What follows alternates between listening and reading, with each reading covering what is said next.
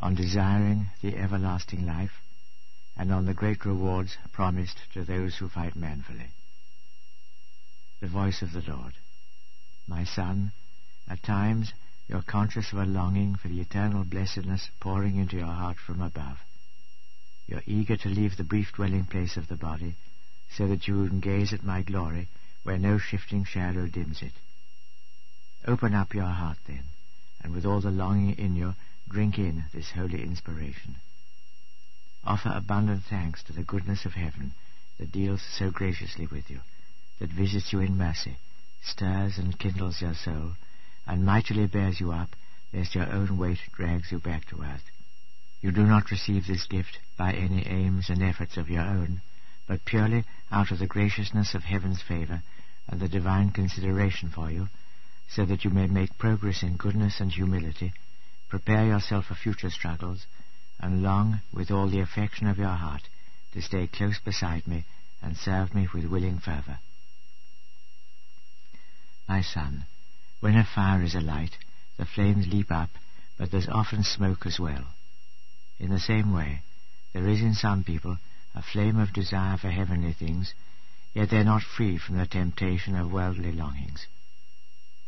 So the petitions they offer so earnestly to God are not solely concerned with bringing honour to his name. Your own desires, which you say are so urgent, are often impure like this. For nothing can be pure and perfect when it is tinged with self-interest. Do not ask for what you find delightful and convenient, but for what pleases and honours me. For if your values are right, you should prefer my command to your own desires, and seek my will rather than anything you have set your heart on. I have heard your sighs of longing. You would like to be in the glorious freedom of God's sons now.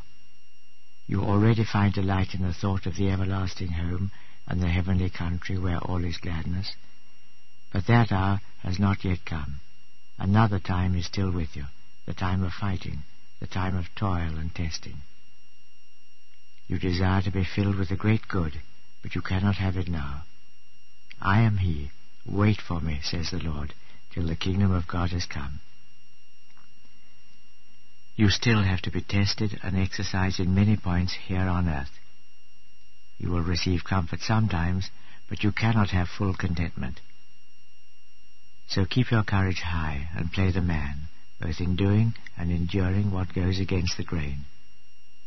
You must be clothed in the new self, turned into a new man. You must often do things for which you have no inclination, and give up other things that you want to do. The things that please other people will go well. What pleases you will make no progress. What others say will be heard with attention. What you say will be thought worthless. Others will ask and will receive. You will ask and get nothing. Others will be much spoken of and praised. You will be passed over in silence. Others will be entrusted with one task or another, but you will be thought good for nothing. Your old nature will sometimes find this painful, and it's a great thing if you can endure it in silence. It's in situations like this that the faithful servant of the Lord is tested in his ability to deny his own nature and utterly crush his own inclinations. Your old self needs to be put to death most of all, perhaps, at those times when you have to see and submit to something that you do not like, especially when you're ordered to do inconvenient things that do not seem very useful.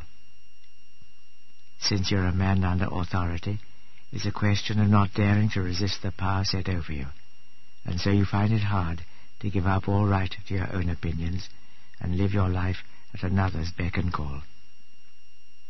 But my son, think of the harvest from these labours. Think of the end that will soon come, and the very great reward to follow. Then you will not feel any burden, but will experience strong comfort in your patience. For in place of this insignificant will of yours, which you now resign of your own accord, you will have your will in heaven always. There you will find everything you want, everything you can desire. There all that is good will be yours to have, without fear of ever losing it. There your will, for ever one with mine, will desire nothing for itself, nothing to which I am stranger. There no one will stand in your way, and no one complain of you. No one will hinder you, nothing will be an obstacle. But all you long for will be granted in a moment, and all your desires be completely satisfied and fulfilled. There, in return for the humiliation you've endured, I will give you glory, and you that went sorrowing shall be gaily clad. Instead of the lowest place, you shall have a throne in the kingdom for ever. There you will reap the harvest of your obedience. The drudgery of penitence will be rewarded with joy, and your humble submission win a glorious crown. So in this present life, submit in humble obedience to all. Do not care who it was who said this, who it was gave that order, but take great care that whether it's a superior, a subordinate, or an equal who makes a request or gives you an order, you receive it all in good part, and endeavour to carry it out in simple goodwill. Let other people set their hearts on all kinds of things. Let others boast of this or that, and receive their countless praises. Your boast must lie in rejecting self and seeking my will and honour. The one thing you must desire is that in life or in death you may bring glory to God.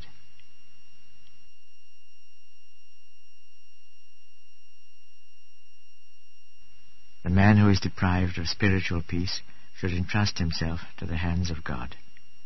The disciple. O Lord God, blessings on your name now and forever because what you will has been done, and what you do is good. May your servant find his joy in you, not in himself or any other. You alone are my true gladness. You are my hope and my reward. You, Lord, my joy and honour. Your servant has no powers that did not come by gift from you, without any merit on his part. All is yours, both what you've given and what you've made as the psalmist says, Ever since youth, misery and mortal sickness have been my lot. And sometimes my soul is so troubled that it weeps. The sufferings that surround it fill it with dismay. I long to know the joy of peace. I cry out for the peace that comes to your sons when they are fed by your hand in the brightness of spiritual comfort. If you grant peace, if you shower that holy joy upon me, the soul of your servant will be filled with melody, and he will devotedly sing your praise. But if you withdraw yourself, as you so often do, you will not find easy the path you have decreed. Rather, he will fall on his knees and beat his breast, because things are no longer as they were before, when your light shone above him, and he was hidden under the shelter of your wings from the temptations that set upon him. Righteous Father, ever worthy of praise, the hour has come when your servant is to be tested. Beloved Father, it's right that your servant should at this hour endure something for your sake. Father, for ever to be worshipped, the hour has come, which you foresaw from endless ages past would come, when the world should think for a time that your servant had been destroyed, though in your sight his inward life never falters. Let him be sneered at for a while, let him be crushed and humiliated in the sight of men. Let him be broken by suffering and exhaustion. But then he will rise again with you in the dawn of the new day and be filled with glory in the heavenly places. Holy Father, this was your command, your will. What you decreed has come to pass. When I am asked to endure suffering and trouble in this world for love of you, however frequent it may be, and whatever its cause, I count it as a favour shown by you to a friend. Without your counsel and foreknowledge, nothing happens on this earth. There never was ill without a cause. As the psalmist says, It was in mercy thou didst chasten me, schooling me to thy obedience, so that I might discard all the arrogance and presumption of my heart. It was good for me to blush with confusion, so that I should look to you for comfort rather than to men. This has taught me to tremble at your inscrutable verdict. For you strike the godly man along with the ungodly, and still you're righteous and just. I thank you for not being lenient with my evil ways, but wearing me down with bitter blows, inflicting sorrows on me, and sending distresses within and without. Of all that exists beneath heaven, There's no one to comfort me but you, O Lord my God, the soul's divine physician. It is yours to smite and to heal, yours to bring men to the grave and to bring them back again. Your rod is over me, and your discipline shall teach me. Beloved Father, I am in your hands. I submit to your chastening rod. Strike my neck and my back, so that I may straighten out my crooked ways and bend myself to your will. Make me your loving, humble disciple, as you know so well how to do. And then I will direct my steps in obedience to your slightest wish. I commit to your correction myself and all that is mine, for it's better to be called to account in this life than in the one to come. You are aware of all things, every single thing. Nothing in the conscience of man can escape your notice. You know what is coming before it happens, and you do not need anyone to tell you what men are doing on earth. You know what will help me to progress, and how the rust of sin can be cleaned off by suffering. Carry out your desire and pleasure with me, and do not scorn my poor sinful existence, which you know more fully and clearly than anyone. Grant, O Lord, that I may know what I ought to know, and love what I ought to love, that I may praise what most pleases you, value what is precious in your eyes, and reject what you find vile. Do not leave me to judge by appearances, or to base my opinions on the ignorant rumors of men but give me discernment and right judgment in earthly and spiritual matters, and help me to set your will and your good pleasure above all things. Men's senses are fallible and often lead to false judgments, and lovers of this world are misled by their exclusive passion for visible things. Does it make a man any better to be thought highly of by men? When one man praises another, one deceiver is misled by another, one fool by another, the blind by the blind, and the weak by the weak. And this empty praise will really make a man look foolish in the end. For as the humble St. Francis said, a man is what he appears in God's eyes, and not the slightest bit more.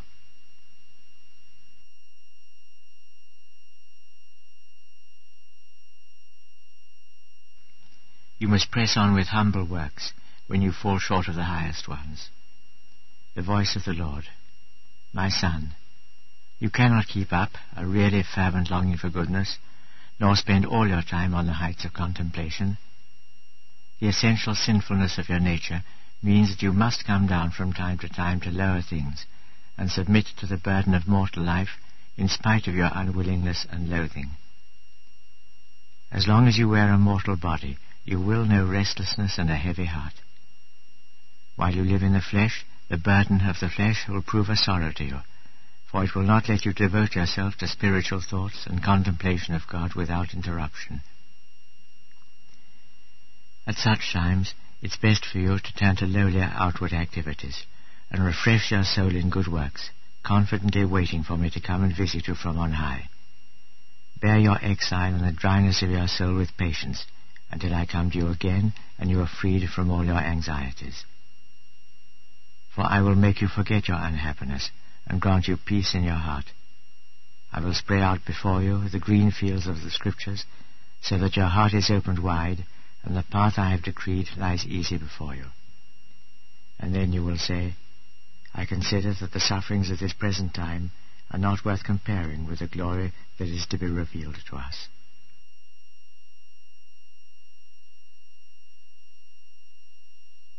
A man should consider himself unworthy of any spiritual comfort, and fit only for punishment. The disciple. Lord, I am not worthy to receive your comfort or any spiritual visitation. You treat me as I deserve when you leave me helpless and alone. If I could weep an ocean of tears, I would still be unworthy of your comfort. I deserve nothing but torment and punishment because I have so deeply and so often offended you and sinned so grievously on so many occasions. If a true account is rendered, I am found unworthy of the slightest comfort. But you, O God, are merciful and compassionate, and do not wish your works to perish, but intend rather to display in those who are objects of your mercy how rich your goodness is. Your servant can never deserve it, and yet you grant him comfort beyond all human measure, for your comfort is utterly unlike the words that men can offer. What have I done, Lord, to deserve any heavenly comfort? As far as I can recall, I have not done anything good, but have always been ready to sin and slow to mend my ways.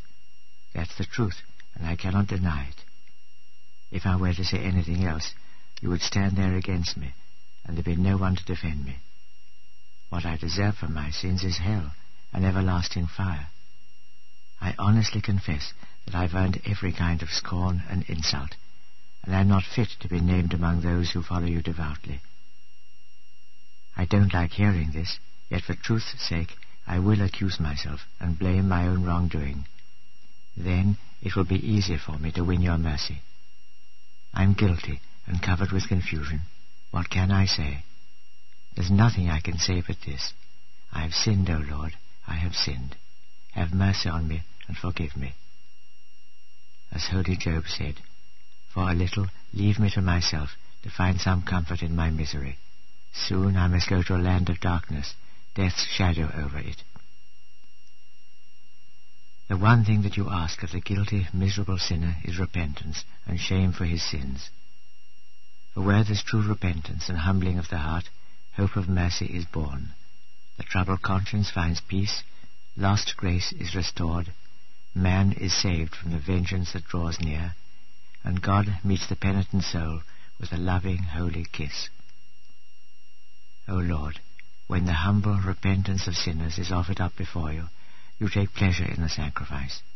Its perfume is sweeter than incense as it rises up before you. This is the precious ointment that you wished to have poured on your holy feet. For a heart that is humbled and contrite you have never disdained.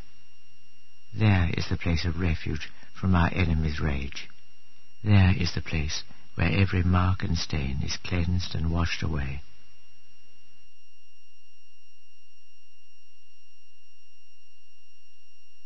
The grace of God cannot be combined with worldly mindedness. The voice of the Lord. My son, my grace is a precious thing. It cannot be combined with outward interests and earthly comforts. If you want to receive grace, you must throw aside everything that will stand in its way. Find a secret place for yourself and make it your delight to spend your time there alone.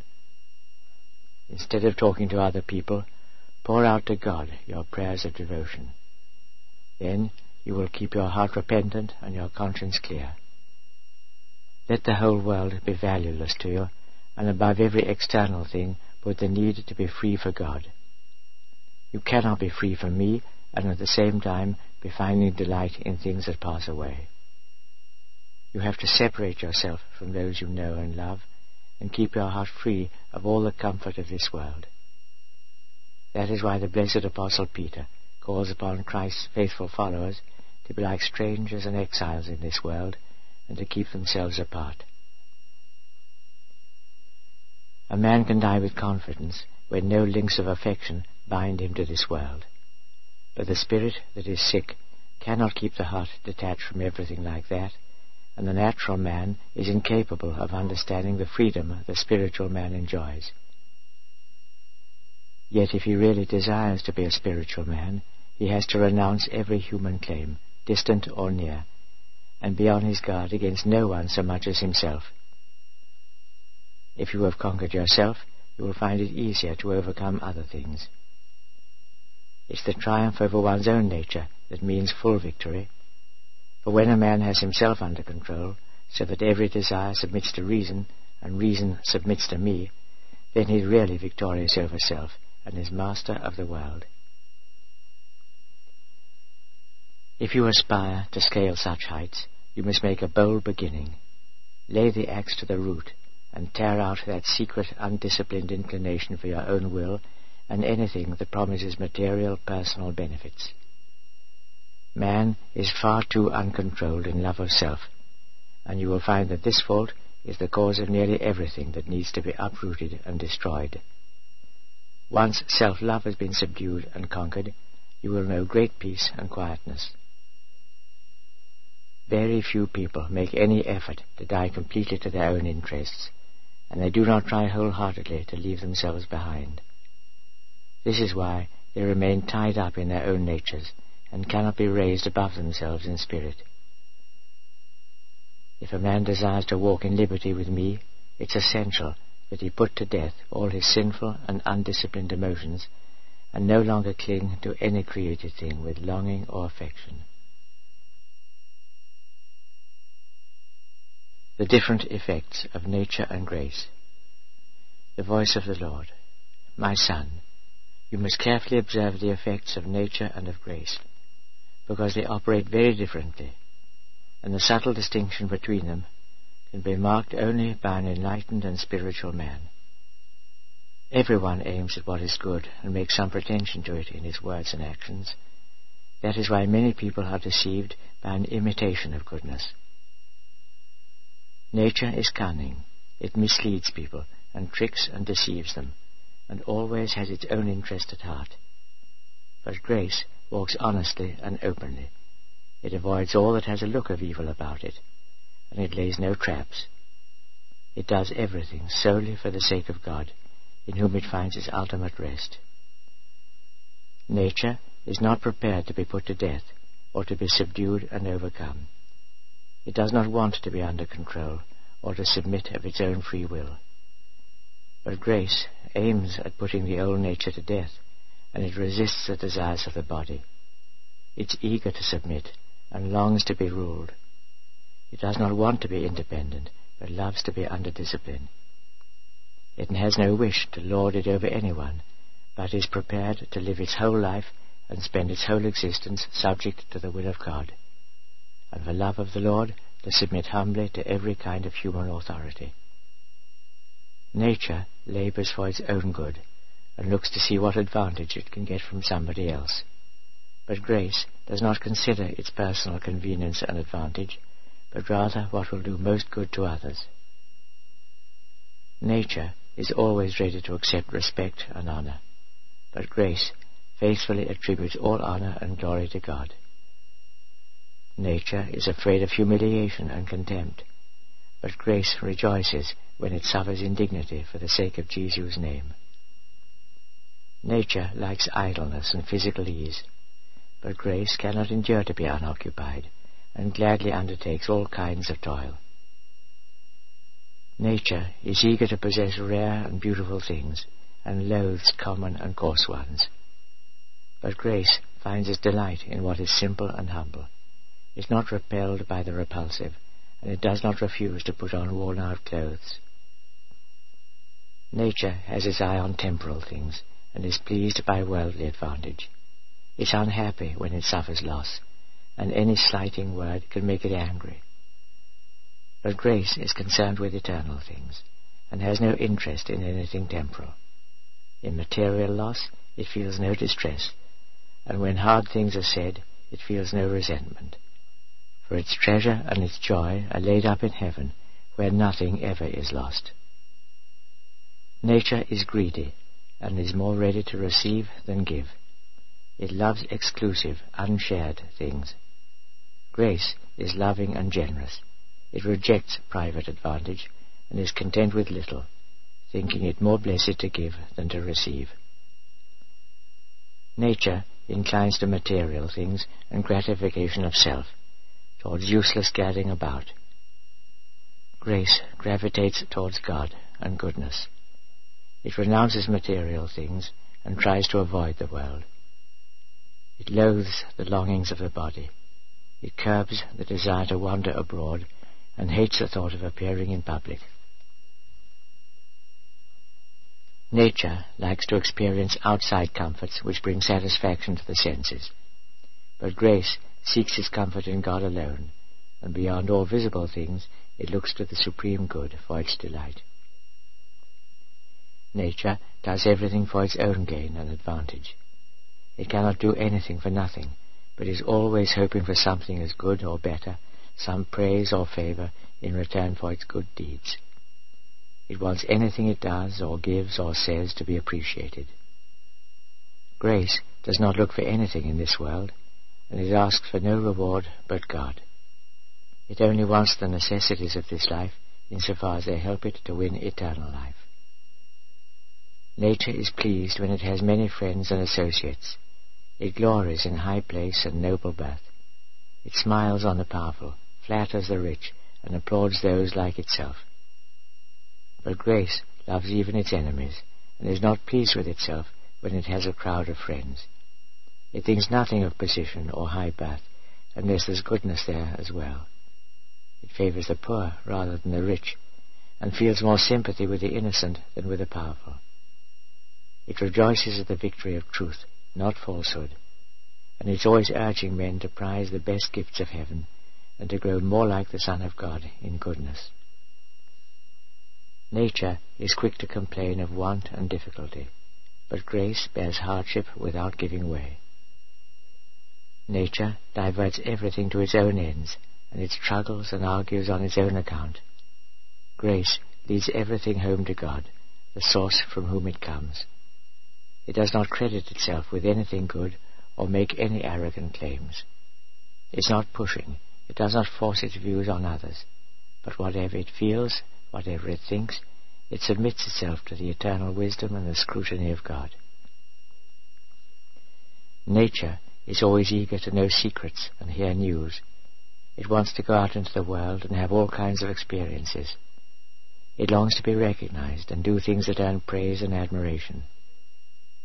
Grace has no interest in hearing new strange things, because all this springs from our age-old corruption, and there can be nothing new or lasting here on this earth. Grace teaches a man to keep his senses in check, to avoid empty complacency and ostentation, and to conceal in humility all that may be praised and admired. And from all that happens, and in all he learns, it teaches him to seek the harvest of usefulness and the praise and the glory of God. Grace does not want itself or its doings talked about, but it does want God to be blessed where all his gifts are concerned, for he sends all his gifts purely out of love. Grace like this is a supernatural light, a special gift of God. It's the seal of the elect and a pledge of eternal salvation. It raises a man from earthly things to love of heavenly ones, and it makes him spiritual where he was unspiritual before. As nature is curbed and subdued, grace flows in more richly, and the inward man is visited anew and daily remade in the image of God. On the corruption of nature and the efficacy of divine grace. The disciple. O Lord God, who created me in your image and your likeness, Grant me this wonderful grace which is so necessary for my salvation, so that I may overcome this evil nature of mine which draws me away to sin and destruction. For I am conscious of a disposition towards sin in my lower self, which goes against the disposition of my conscience, and hands me over captive, so that I do as my body commands. I am powerless to withstand its longings without the help of your holy grace burning within my heart. I need your grace, and I need so much of it if I am to overcome nature, which even in youth is so bent towards evil. For through the first man, Adam, nature fell and was spoiled by sin, and every man has inherited the penalty of that stain. When you created nature, it was good and upright, yet by nature we now mean the faultiness and weakness of corrupt nature. For when it's left to itself, Every impulse it feels is for the lower and the bad. Some feeble powers have survived, like a spark hidden under the ashes. The natural reason still exists. Thick darkness surrounds it, yet it can still judge good and bad and distinguish true and false. But it is not strong enough to put into effect what it knows is good, because it no longer has the full light of truth and its former healthy affections. The result of all this is that inwardly I applaud your disposition, O God. I know that your command is holy, right, and good, and I realize I must flee all sin and evil. But, as St. Paul says, my natural powers are at the disposition of sin, and so I obey my body rather than my mind. That is why, as he says, Praiseworthy intentions are always ready to hand, but I cannot find my way to the performance of them. That's why I'm always making good resolutions, but if there's no grace to help my weakness, I retreat and give in to the slightest opposition. That's why I recognize the path to perfection and see clearly enough how I should behave, but the burden of my wicked nature weighs me down, and I cannot rise to better things. O oh Lord, I need your grace so much if I am to start anything good, or go on with it, or bring it to completion. Without grace, I have no power to do anything, but nothing is beyond my powers if your grace gives strength to me. True grace of heaven. Without it, personal achievement and natural gifts are worthless. Without grace, riches and skills, beauty and strength, intellect and eloquence carry no weight, O Lord, with you. For natural gifts are common to good and bad alike, but grace, or divine love, is a special gift of the elect. It's a mark set upon them that gives them fitness for eternal life. And so important is it that without it, the gift of prophecy, the working of miracles, and deep speculation all count for nothing. Not even faith and hope and other virtues are acceptable to you if charity and grace are not there also. Blessed grace, you make the poor in spirit rich in goodness, and the rich man you make humble in his heart. Come down to me, and pour out your comfort on me soon, or my soul will faint from weariness and dryness. Lord, I beseech you to look on me in mercy, for your grace is enough for me if I am denied the things that nature desires. If I am tempted and troubled by misfortunes, I will not fear any harm while your grace is with me. For your grace is my strength, and it brings help and counsel. It's stronger than any enemy, and wiser than all the wise. It teaches a man the truth, and guides him in discipline. It gives light to the heart, brings comfort in distress, and puts sorrow to flight. It takes away fears, nourishes devotion, and induces tears of repentance. Without grace, I am dead wood, a useless stump, fit only for throwing away. So, Lord, may your grace always go behind and before me, and enable me to devote myself continually to good works, through Jesus Christ your Son. Amen.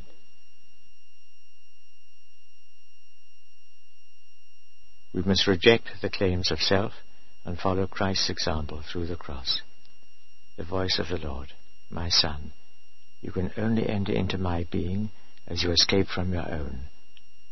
It is when you desire nothing from the world outside that inward peace will be yours.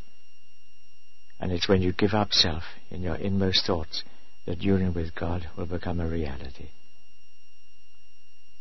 It is my will for you to learn complete denial of self, accepting my will without rebellion or complaint.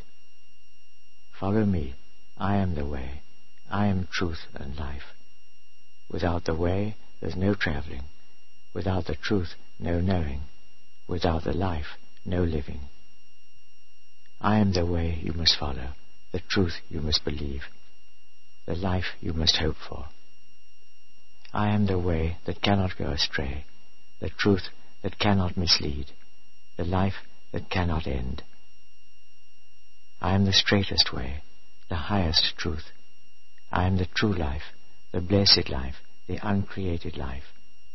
If you keep to my way, you will come to know the truth, and the truth will set you free, and then you will lay hold on eternal life. If you have a mind to enter into life, keep the commandments. If you have a mind to know the truth, believe in me. If you have a mind to be perfect, sell all you have. If you have a mind to become my follower, renounce yourself. If you have a mind to be exalted in heaven, make yourself humble on earth. If you have a mind to share my kingdom, carry the cross with me. For it's only the servants of the cross that find the way of blessedness and true light. The disciple. Lord Jesus, your way was narrow and despised in this world. grant that I may follow in your steps amidst the world's contempt. For a disciple is no better than his master, nor a servant than his Lord. Let the thought of your life occupy my mind, for it's there that my salvation and my true holiness lie. Nothing else I read or hear can refresh me or bring me real delight.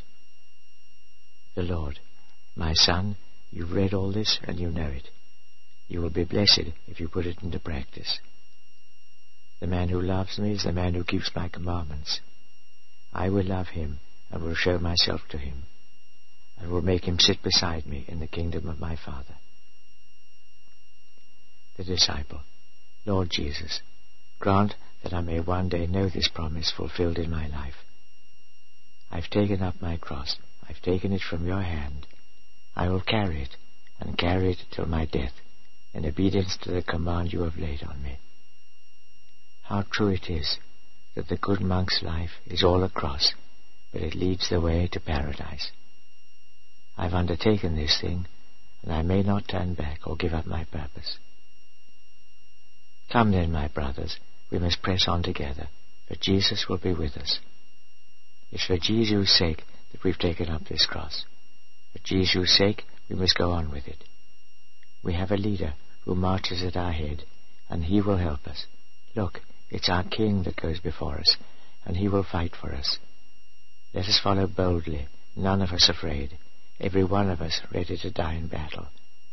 We must never leave cause to question our honor by drawing back from the cross.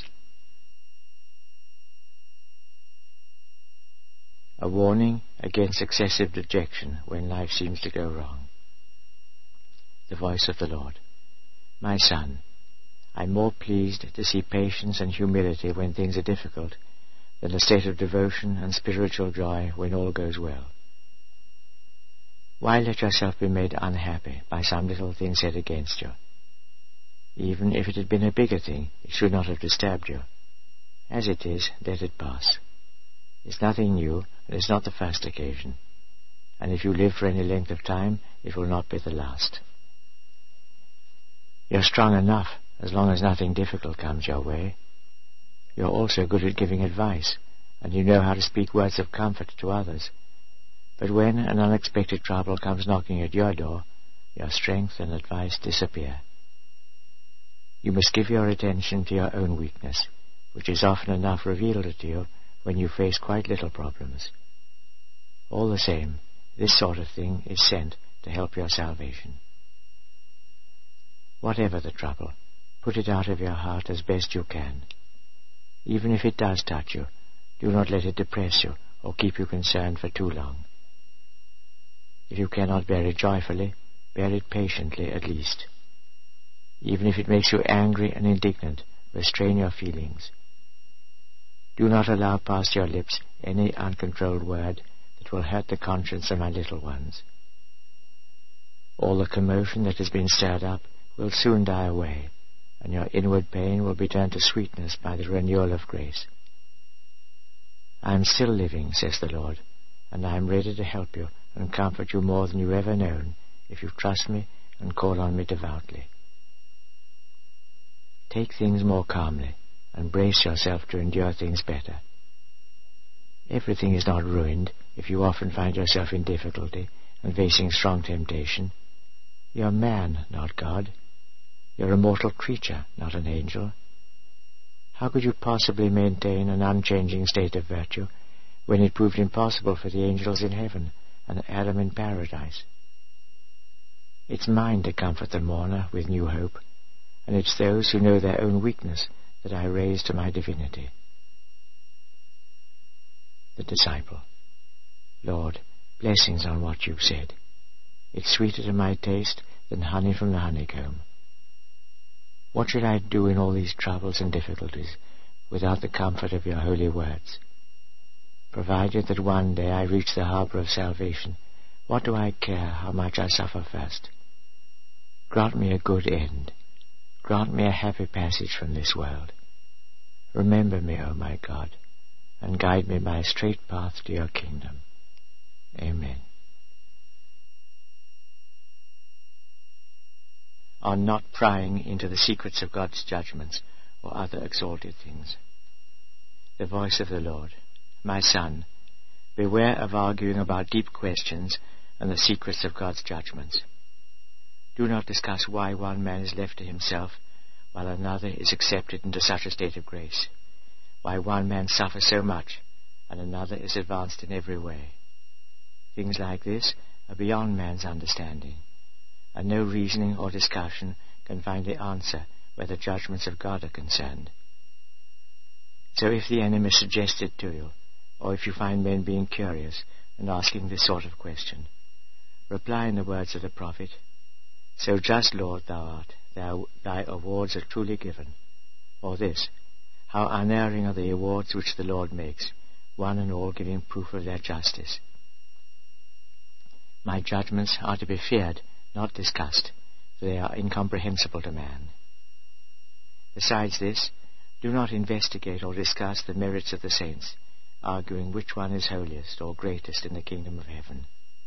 Such questions are often the cause of quarrelling and useless argument. They encourage pride and empty boasting, and these in turn give rise to ill will and dissension, where one man arrogantly gives the preference to this saint and one man to another. If you want to know things like that and spend time looking for the answers, you get no profit from it, and it displeases the saints. God is the author of peace, not of disorder, and this peace consists of true humility, not exaltation of self. Some people are drawn strongly towards one saint or another by the very warmth of their affection, but it's a human emotion, not a God-inspired one. I am the foundation of all the saints. I gave them grace and granted them glory. I know the merits of each one. I went before them with the blessings of my sweetness. I knew my beloved ones from before time began. I drew them out from the world. They did not first choose me. I called them by my grace. I drew them by my mercy. I led them through all kinds of temptations. I poured out marvelous comfort on them. I gave them perseverance. I rewarded their patience. I know the greatest and the least. I embrace them all with a love that cannot be told. I am to be praised for all my saints, blessed and honored above all for everyone, for it was I that chose them out and made them great and glorious when they had no merit of their own. Anyone who fails to honor one of the least of my saints fails to honor the great, for I made great and little alike. Anyone who disparages one of the saints disparages me, and all others in the kingdom of heaven. They are all one, bound together by love. Their thoughts and their wills are one, and mutual love unites them. And what is nobler still, they love me more than themselves and their own merits. They are rapt outside themselves, raised beyond love of self. They pass altogether into love for me, and there they rest in joy. Nothing can turn them away or cast them down from there for they are filled with the eternal truth and burn with the flame of inextinguishable love. So people who are still worldly and unregenerate must argue no more about the standing of the saints, for the only love they know is one that serves their personal pleasure. Such people add or take away according to their own inclinations, not in accordance with the eternal truth. There's much ignorance, particularly in those who receive little enlightenment, and who rarely learn how to love anyone with a perfect spiritual love. They are drawn to this person or that by natural affection or human friendship, and they imagine that heavenly beings live in the same state as they do here below. But there's a world of difference between the thoughts of imperfect men and the insight given by revelation from above to men who are spiritually enlightened. So, my son, you must beware of curiosity and meddling with things beyond your understanding. Instead, make it your business and concern to be found in the kingdom of heaven yourself, even if you're the least significant there. Even if a man knew which saint was more holy than another, or who was considered greatest in the kingdom of heaven, this knowledge would do him no good unless it made him humble himself before me and rise up to praise my name still more. God is much more pleased with a man who thinks about the greatness of his own sins and the poverty of his own virtues, and how far off he is from the perfection of the saints, than he is with a man who debates which of the saints is more or less important. It's better to entreat the saints with prayers and tears of devotion, and humbly ask of their glorious intercession, than to indulge in empty curiosity and trying to search out their secrets. The saints are well content if men know how to be contented and to check their foolish speaking. They do not glory in any merits of their own, for they do not credit themselves with any goodness, but ascribe it all to me, since I gave them all out of my boundless love. They are so filled with love of God and with overflowing joy that their glory is complete, and nothing could increase their happiness. The higher the saints are in glory, the humbler they are in themselves, and the closer and dearer they are to me. This is why you find it written, They fell down in worship before him who lives for ever and ever, and threw down their crowns before God, and fell on their faces before the Lamb. Many people ask who is the greatest in the kingdom of God, when they do not know whether they themselves will be fit to be reckoned among the least.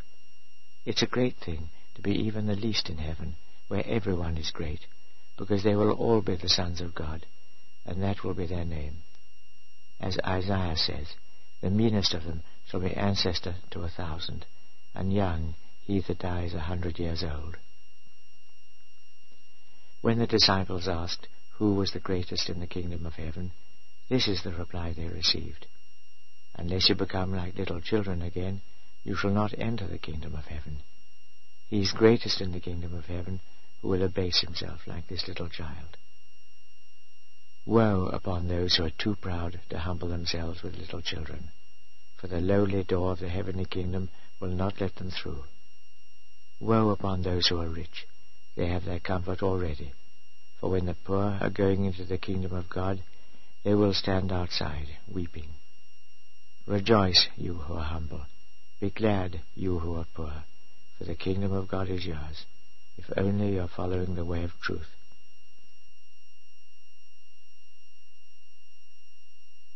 Hope and confidence must be fixed on God alone. The disciple, O Lord God, whose mercies cannot be counted, you are my confidence in this life, my greatest comfort of all that exists beneath heaven. When did things ever go well for me without you? When could they ever go ill when you were there? I would rather be in poverty for your sake than be rich and lose your presence. I would rather wander this earth and have you near me than possess heaven itself without you. Where you are, there heaven is too. Where you are not is death and hell. You are all I long for, and so I must needs reach out to you with tears and cries and prayers. There's no one but you, my God, on whom I can rely to stand by me and help me in my need. You are my hope and my confidence, my comforter, faithful in all things. One and all have their own interests at heart, but you intend nothing but my salvation and my progress, and make everything contribute to my good. You may expose me to all kinds of temptations and misfortunes, but it's all planned for my benefit, you always test those you love in all kinds of ways.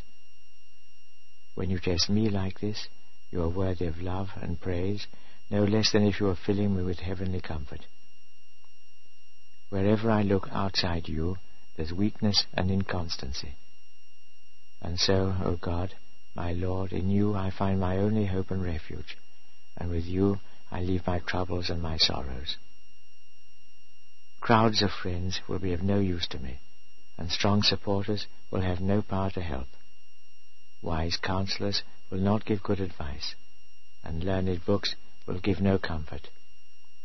No precious substance will liberate, no lovely hidden spot to protect, unless you draw near, help, comfort, and console me, teach me, and keep me safe.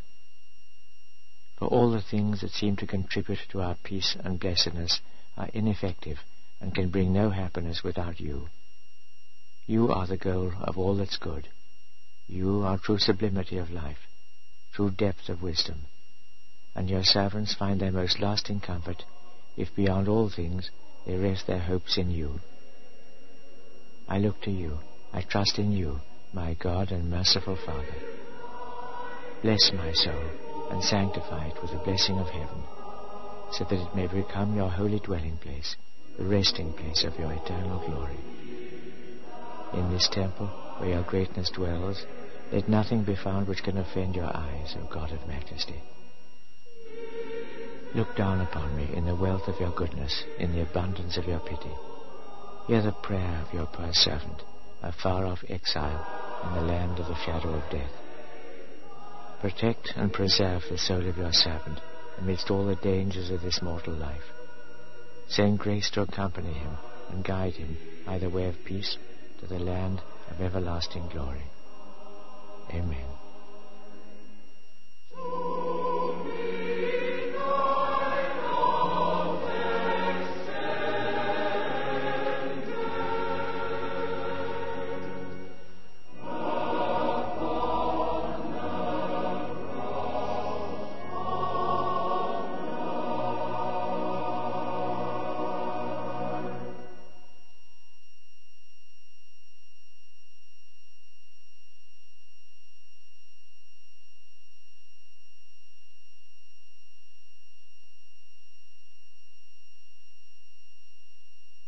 True depth of wisdom. And your servants find their most lasting comfort if beyond all things they rest their hopes in you. I look to you, I trust in you, my God and merciful Father. Bless my soul and sanctify it with the blessing of heaven, so that it may become your holy dwelling place, the resting place of your eternal glory. In this temple where your greatness dwells, let nothing be found which can offend your eyes, O God of majesty.